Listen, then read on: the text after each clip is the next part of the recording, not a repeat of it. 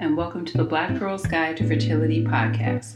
This show is for all women who are dealing with infertility, but is specifically dedicated to Black women because we have a problem with opening up when it comes to this issue. And I don't want to leave out the men. You guys are welcome here too. On today's episode, I'm Skyping in two women that happen to be best friends and have also climbed the corporate ladder together. But interestingly enough, they did not share their fertility woes with each other until one of them was facing a medical procedure. Climbing the corporate ladder. I'm here with Brooklyn and Keisha. Uh, they are best friends. They uh, went to school together. They work in corporate America together. And they both uh, happen to have dealt and are dealing with fertility issues. Um, and they also have a podcast called The Corporate Confidential where they talk about women infiltrating corporate America. And so I thought their story uh, was very unique, uh, being close friends and going through corporate America together. So I just want to hear more about their story, more about their friendship, and how they came to know each other and where they are now in their careers. Well, thank you for having us. Excited to share this story. So, we actually met in business school and began to work with each other, of course, academically then. And after school, we really like went to different coasts, stayed in touch, but we were on opposite coasts. And then probably about two years ago, Keisha, I ended up back on the West Coast, and now we're in the same city. And at that point, we kicked off um, a podcast that just got us um, working together again. Okay. And so, in terms of your careers, where did you guys start with your career? And do you mind like kind of detailing like what you do now, if it's not too invasive? Yeah, I'll start. This is Keisha. I started off in consulting, and a few months in, I got laid off, and that gave me an opportunity to transition to um, a major software company on the West Coast. And I've worked at this one employer for over 15 years, but I've had various experiences in um, marketing in particular. I did take some time off to go to business school, and as Brooklyn mentioned, that's where we met. And uh, after business school, I uh, came back to the same company, ironically, thinking I was going to get away, but I just made a, I just bought a round trip ticket and went right back. And I've been here ever since. So now I lead product marketing for one of our major brands, and that includes strategy and so forth. Awesome. Yeah, and I started out as an engineer actually, so working on the technical side of the business, wanted to do a switch more to the strategic business side, and that's what took me to business school. So started in engineering, went to business school, also went back to the same company, but this time in marketing. But since then, I've moved around a lot. I think like every two years, I'm somewhere different. And right now, I'm also doing product marketing, but for a real estate tech company. So different, but still fun. Yeah. So in in your field with marketing and tech and um, being in corporate America, are you working with a lot of black women? Um, how what are the demographics, so to speak? I am definitely not working with a lot of black women. We have a lot of women, both on the technical side as well as the business and marketing, but I am one maybe three in our entire headquarters. So I am like the Black History Month Planning Committee this year, um, but definitely a lot in the broader network. Yeah, I so our company is very large, so we have a large number of them. But if you look at percentage wise, it's very very small. It's in the single digits, and um, often you know we, we have like multiple campuses and multiple locations. It wouldn't be rare for me to be the only person in a building, depending on how big the building is. And uh, so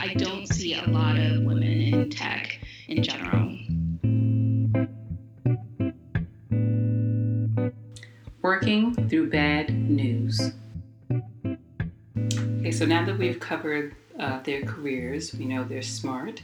We know they're, you know, working working corporate America. They're doing their thing, and then they find out uh, at different times that they're both dealing with or have dealt with infertility issues.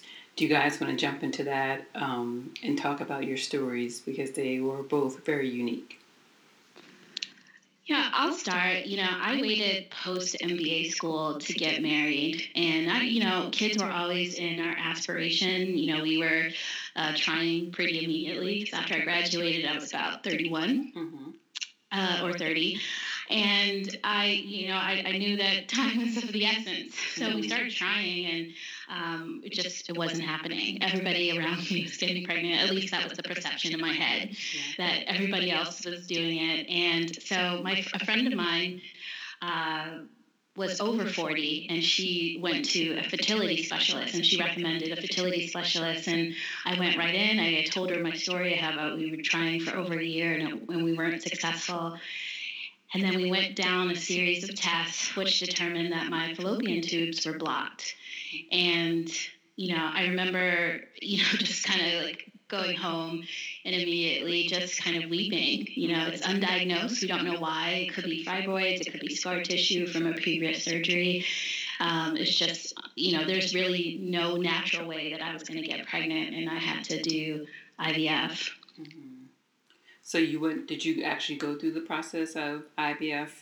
Um, I, I, we did. So um, we went through um, uh, uh, IVF. So the first round where we extracted eggs, and we were able to result in um, six viable embryos. Okay. And the first try didn't work, mm-hmm. and but the second try worked, and so I now have a beautiful daughter who's now six years old. That's exciting. And so you can talk about uh, just quickly. So you went through the IVF the first time, it didn't work. The second time it worked. So when you actually got pregnant, what was that feeling? Were you like in shock? Were you scared to share it with people at work? you know, how did you work through both di- both I, not I, conceiving I, the first was, time and then conceiving the second time? I was very scared. Um, uh, the first time I told, you know, my close circle of friends, you know, the friends that I saw all the time. I didn't tell anybody at work, but I certainly told friends, and then I had to call them and tell them it didn't work. So the second time around, I, I didn't tell anybody except my husband. Mm-hmm. Um, so he was uh, going to the appointments with me, and I didn't tell anyone. My friends will call and tell me, "What are you going to do?" And I was like, you know, I, I don't know. We're just taking it slow right now. Um, but I didn't actually tell anyone until closer to the nine week mark um, uh, than the 12 weeks because I was just so scared again of having to go through the it didn't work yeah conversation. Yeah, definitely. And then uh, Brooklyn, what about you? I know your story uh, when you were telling me about getting ready to get married and then having to tell your fiance um, all that was going on. Can you kind of walk everyone through that journey? Yeah, for sure. So I was diagnosed with fibroids probably about two years ago, and like my fiance, we happened to be just, you know, hanging out and driving around town when I got a phone call from the doctor that I needed to like report immediately to the emergency room, do not stop it, go, collect $200, go there immediately. So we were both kind of weirded out. We didn't know what was happening. So we got there, and that's when we found out that there was bleeding and ultimately it was fibroids. So we weren't even engaged at this point. Hmm. But because we knew this was happening, we knew that if we were going, like, you know, it caused the need to have a come to Jesus conversation with what are we doing mm-hmm. um, just with our relationship, and then, of course, what that means for family planning. Mm-hmm. So I think because once we did get engaged, and shortly thereafter, we tra- planned the surgery because of where the fibroids were located. The doctor's recommendation was to have a hysterectomy just because that's what he thought based upon the location. If he tried to remove them by themselves, it was going to be a longer surgery, longer recovery, and his his thought was that ultimately you'd have to use the uterus anyway, so that's what we decided to do. And my now husband was on board. He was like, you know, we'll do what we have to do to save you now, and we'll deal with the rest later. Which so I, when yeah, I yeah. love that he supported and was on board hundred percent. You know, definitely. You told me about the hysterectomy. Can you explain? Because you got a partial hysterectomy, so can you can you explain that? Yeah, for sure. So I also also like didn't know the difference between a full hysterectomy and a partial until I was in the scenario. But with the partial, basically all that was removed is my uterus. So I still have my ovaries, eggs, all of those things. So we like to say I have a storage issue, not a fertility issue. It's like I've got all the all the equipment, just nowhere to make the baby. So that's the scenario that we're in. The big talk. Okay, so after uh, with both you going through IVF, you've gotten a partial hysterectomy, you know, you're talking with your spouse um, about, you know, what the plans were. How did you come or decide what you were going to do? Like Keisha, in, in your case, you know, you realized your fallopian tubes were blocked. You knew, okay, we're going to try IVF. Um, and what was that experience like, even cost wise, and telling people we're going to do IVF because I'm primarily in the state of Georgia. It, fertility isn't covered here. So you have to pay out of pocket. And so I'm just wondering, even sitting down to talk with your spouse about that, how did that, um, you know, unfold? Yeah, well, when the doctor told us that, she basically don't pass go, you know, you're not going to do anything but IVF. That that was the only option, and so I had to come home and read my employer's um, benefits package and to understand what was covered. Um, and you know, luckily, we I have insurance where they pay up to thirty five thousand dollars but I was also looking at options because I know quite often uh, that $35,000 is exhausted and you have to come up with a plan B, such as financing or paying out of pocket. And so my husband and I had this really come to Jesus moment of like, okay, are we going to, um, what are we going to do if this doesn't work? Um, you know, and so we had decided that we were going to cross that bridge once we exhausted the $35,000, which is which is, you know, pretty generous, but you know, honestly it doesn't really go that far when it comes to infertility. Mm-hmm. And so that's one of the things that, you know, advice that I would recommend women is to really understanding, you know, your benefits package and to your point, understanding your state and what they do and really, you know, thinking about ways in which you could save for it or think consider financing. And then uh, Brooklyn, for you, getting the partial hysterectomy, how was that conversation like with your husband and even your family? Did you tell them you were going to do this beforehand? Did anyone discourage you from doing it? What was that conversation like? Yeah, we definitely told people. So most people were supportive. Again, like take care of you, the rest will work itself out. Um, I did have some aunts that were one that was very surprising. They had all like experienced this before. Two had even had hysterectomies, but this was something that we like never talked about. Like you hear the oh your clock is ticking, but no one gets into the details of what that means. And we have this in our family, so you should be ultra concerned about that until I was dealing with it firsthand. So it was like, yeah, good to know. Would have been nice to know a decade ago, but this is what we're doing now. And so having made that decision, like my husband and I knew, you know, if we one, we were the people who like felt like our life was built around being parents. Like that was a critical thing that we needed to do. We wanted to, but we wouldn't feel incomplete if we didn't do that. So we were able to feel comfortable knowing that it was a risk that it might not happen. But once we decided that we wanted to try, we knew that our options were either adoption or surrogacy. And after we researched both of them, we learned that, you know, adoption is just as costly, just as time consuming, just as much of an emotional roller coaster as surrogacy. And since, like Keisha, we also were blessed with insurance coverage, which would at least help with a portion of it, we decided to go that route. Too many damn appointments. Now let's talk about the all the doctor's appointments and your coworkers um, and how all that comes into play because for me I, i'm blessed that i do a lot of freelance work but even on a job i did uh, not too long ago um, and having to go back and forth to the doctor and then having to tell someone that you don't know that well an employer oh i'm doing x y and z. You know it, it's a personal thing but you have to share because you're going to be missing. you know, mm-hmm. how, how does that uh, play out in your workforce and in your work atmosphere? And were people being nosy, like, well, where is she going? How did your bosses take it? how did all that come into play? Oh, for me, I so I did the the first part of surrogacy is we did like the egg retrieval, so also the first part of IVF. Mm-hmm. So when I was doing that, I had a female boss at the time, and so like you said, I just knew I would be out of the office. It would be a bit unpredictable, so I had I really thought I had no choice but to tell her yeah. what was happening.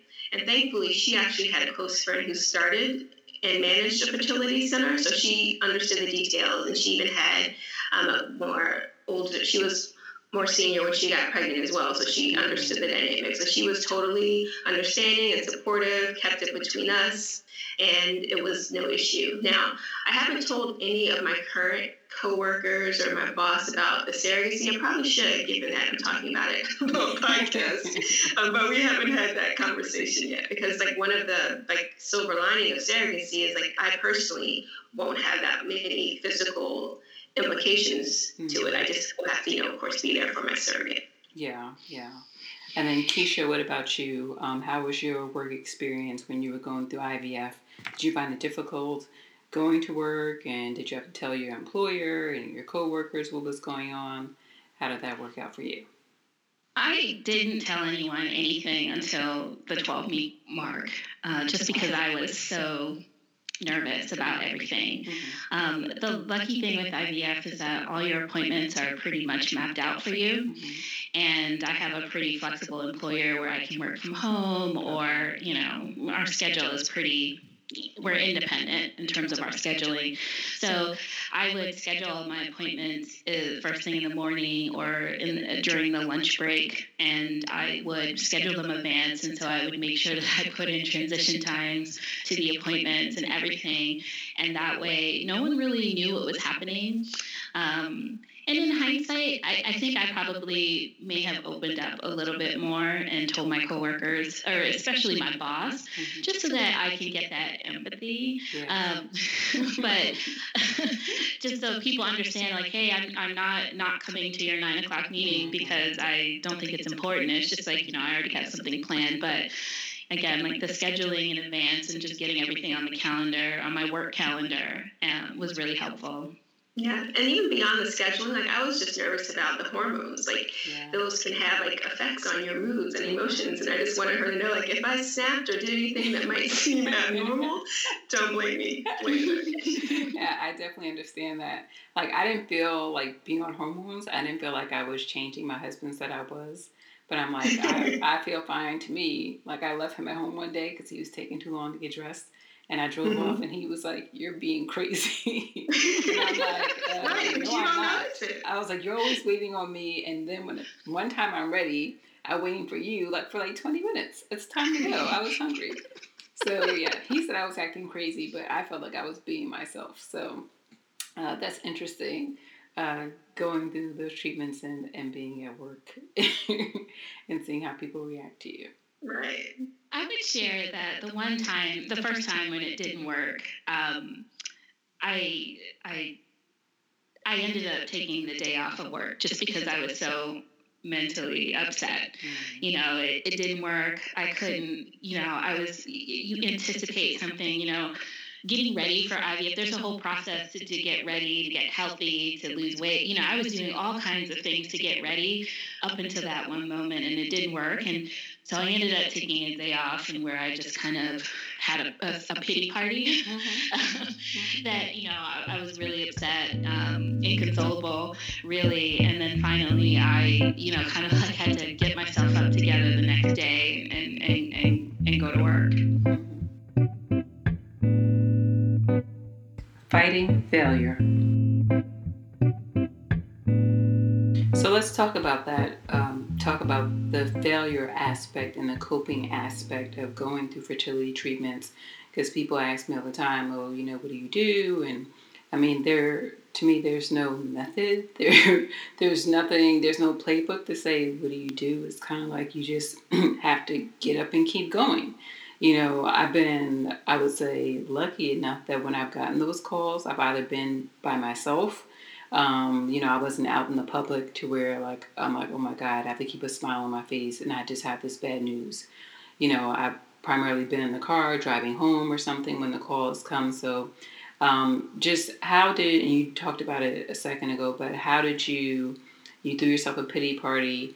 How did you and your husband cope? And did you guys cope in different ways um, when it didn't work the first time? For me, my husband just really didn't show any emotion. It was from his end, for his perspective. I think he was mostly concerned or expressed his feelings that were towards supporting me. Mm-hmm. Um, you know, I, I always try to say, how do you feel? And he, and you know, he was like, I love you, I married you, and you know, I want us to be healthy. And he always proposed different options, like perhaps we can do adoption. He would be open to that, mm-hmm. but he never really I, I, think I was the one that was carrying most of the outward emotions. And so and he just really tried to, you know, just hold me up, basically.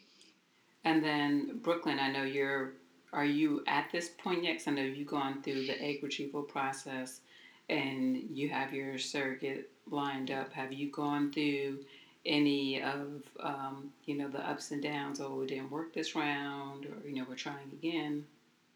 No, we haven't gotten there yet. So we're just at the point where we are about to put together her medication and transfer plan. Mm-hmm. But it's definitely nerve wracking because, um, you know, like in traditional pregnancies, like you should mention, people don't typically even talk about it until like after the first trimester. Yeah. And we've been talking about it for a year because it's like yeah. in development.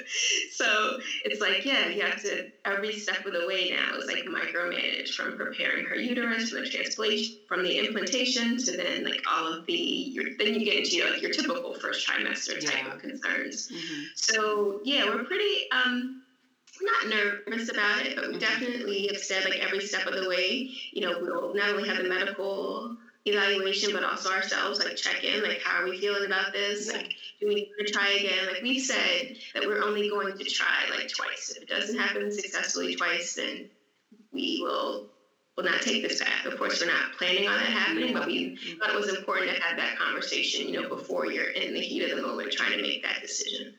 And then let's talk about briefly the the surrogate. So, can you explain how that process works? So you went through your egg retrieval process, and so now the surrogate does she have to be on hormones as well?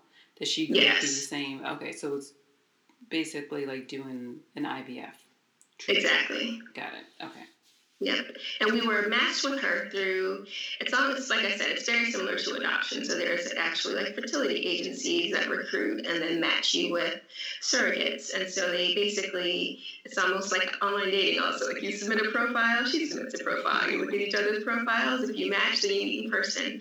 And you talk about all types of things like what you want the relationship to be like during and after the pregnancy, if there are any types of like behaviors, habits, and practices that you want your surrogate or her family to do while she's pregnant, how you feel about things like um, early termination. So, like, part of the process, even like mapping out the details of the contract, like, you have to think through every worst case scenario. So that is wow. it's not a fun process, but it's an important process because you have to like have those conversations in advance. Yeah. And it also just lays out like the financial details. Like you basically pay per week of pregnancy. So even if things don't work out and something happens at nine weeks, like you're still paying her like for those nine weeks.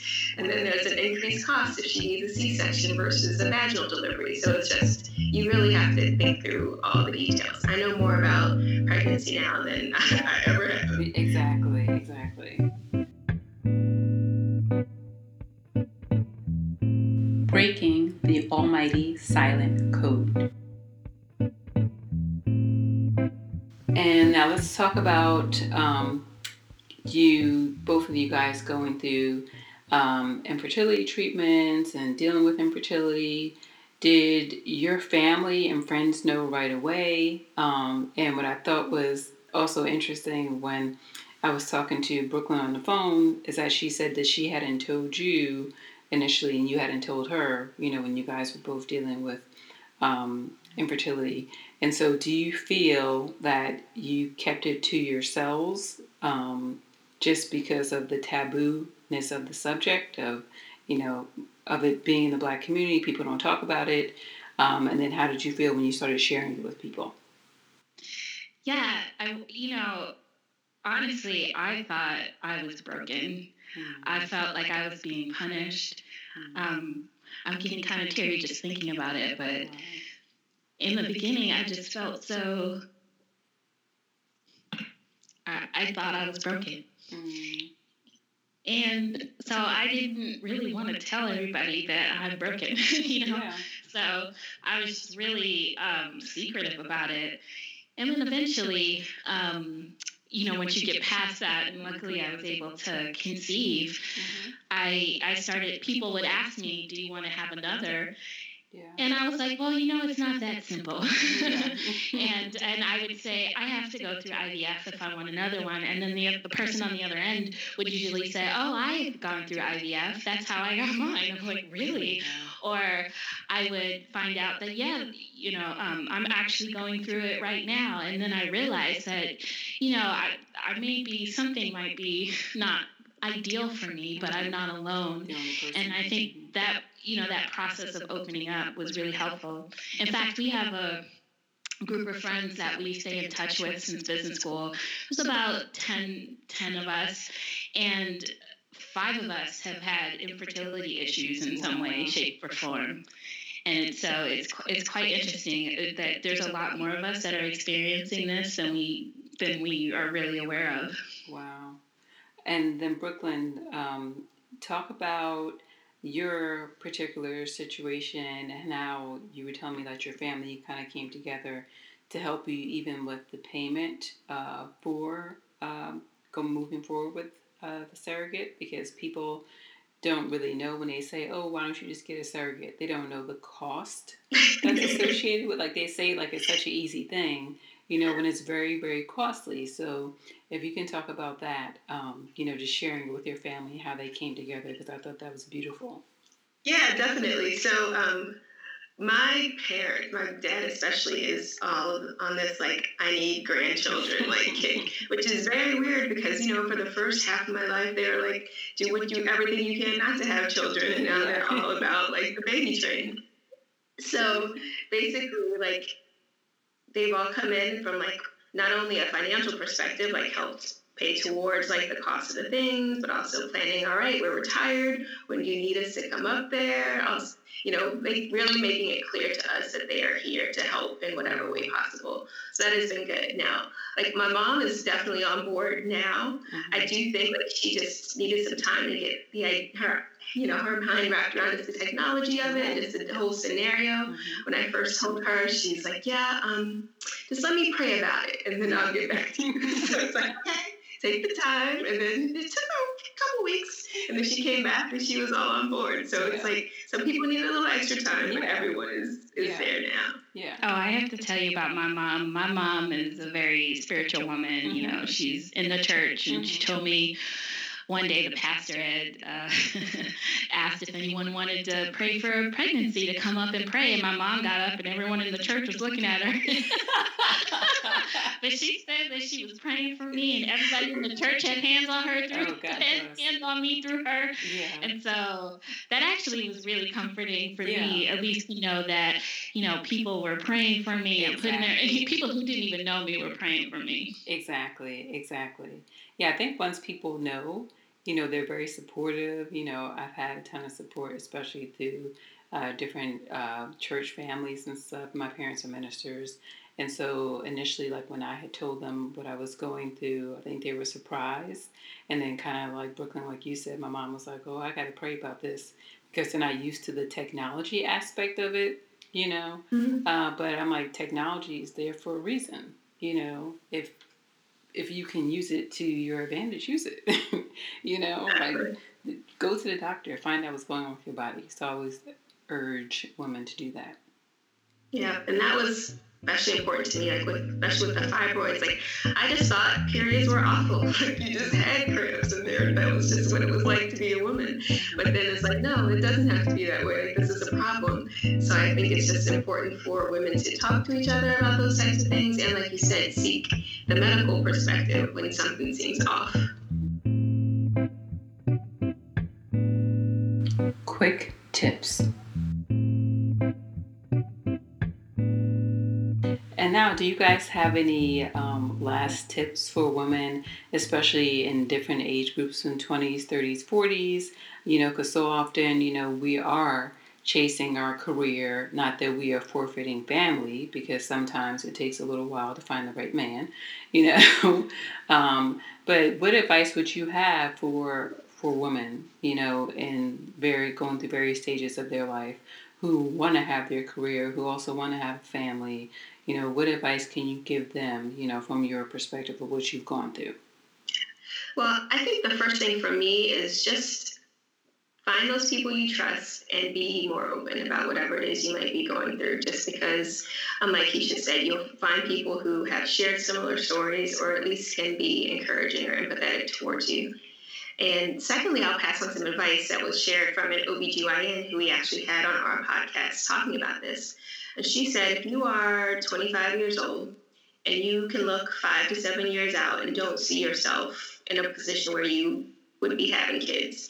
At that point, you should look into and think about like egg harvesting. Mm-hmm. Um, she also shared like she was in like medical school at the time. It was the farthest thing from her mind, but in hindsight, it should have been. And again, like egg harvesting is not cheap by any means either. But really, like start having those hard conversations with yourself earlier. Mm-hmm. Mm-hmm. I recommend focusing on the things that you can control. So, staying healthy, taking multivitamins, especially those with vitamin D and folic acid, those are things you're going to need regardless um, of how you, if you're going to conceive via IVF or if you're going to conceive naturally. So, just keep your body healthy, and those benefits extend to work as well. And, uh, you know, I just want to reiterate the one about reading your employer's benefits package. So, if you're thinking about transitioning to a new job, I'd write into your goals you know, finding an employer that meets these career objectives, but also has, you know, a benefits package that covers fertility. Um, you know, that's going to help go a long way. Yeah, especially nowadays, some companies even will cover like egg retrieval, so you to help with fertility concerns later on in life. Mm-hmm. And then uh, just two last things. Um, I want you guys to plug your podcast, mm-hmm. and also um, in terms of infertility, did you guys find find comfort in each other, being that you know you're great friends, you both live in the same area? Did you find comfort in each other, knowing that you both were going through similar things, even though at different times? I think so for me, given that like most recently and the now having the hindsight to what she's been through, it was good to know that someone who has come up like a very, very similar path has done this before and been yes, successful at exactly. it. Having that picture of success has definitely been helpful. Okay, okay. And then plug your podcast so people know where to find you and they know where to listen to you and know know more about the great things you guys are doing. Sure. So the podcast is called The Corporate Confidential, and we really talk about where life and work intersect. So the different things that they cross over, like Keisha mentioned, like health and wellness, they impact your life and it impacts work. And we do that in an environment over happy hour. So just imagine having happy hour with your girlfriends, having a fun time, talking about life and work. And you can find it on Spotify, on Apple Podcasts, Google Play, really wherever you listen to podcasts, or on our website at thecorporateconfidential.com. Great. Thank you, ladies. It was a pleasure having you guys on. Um, I hope to stay in touch and Brooklyn know more about your journey and what all happens. We'll be praying for you and believing that you have success as well. Thank you so much. I see sending baby pictures in our future. Yes, exactly, exactly.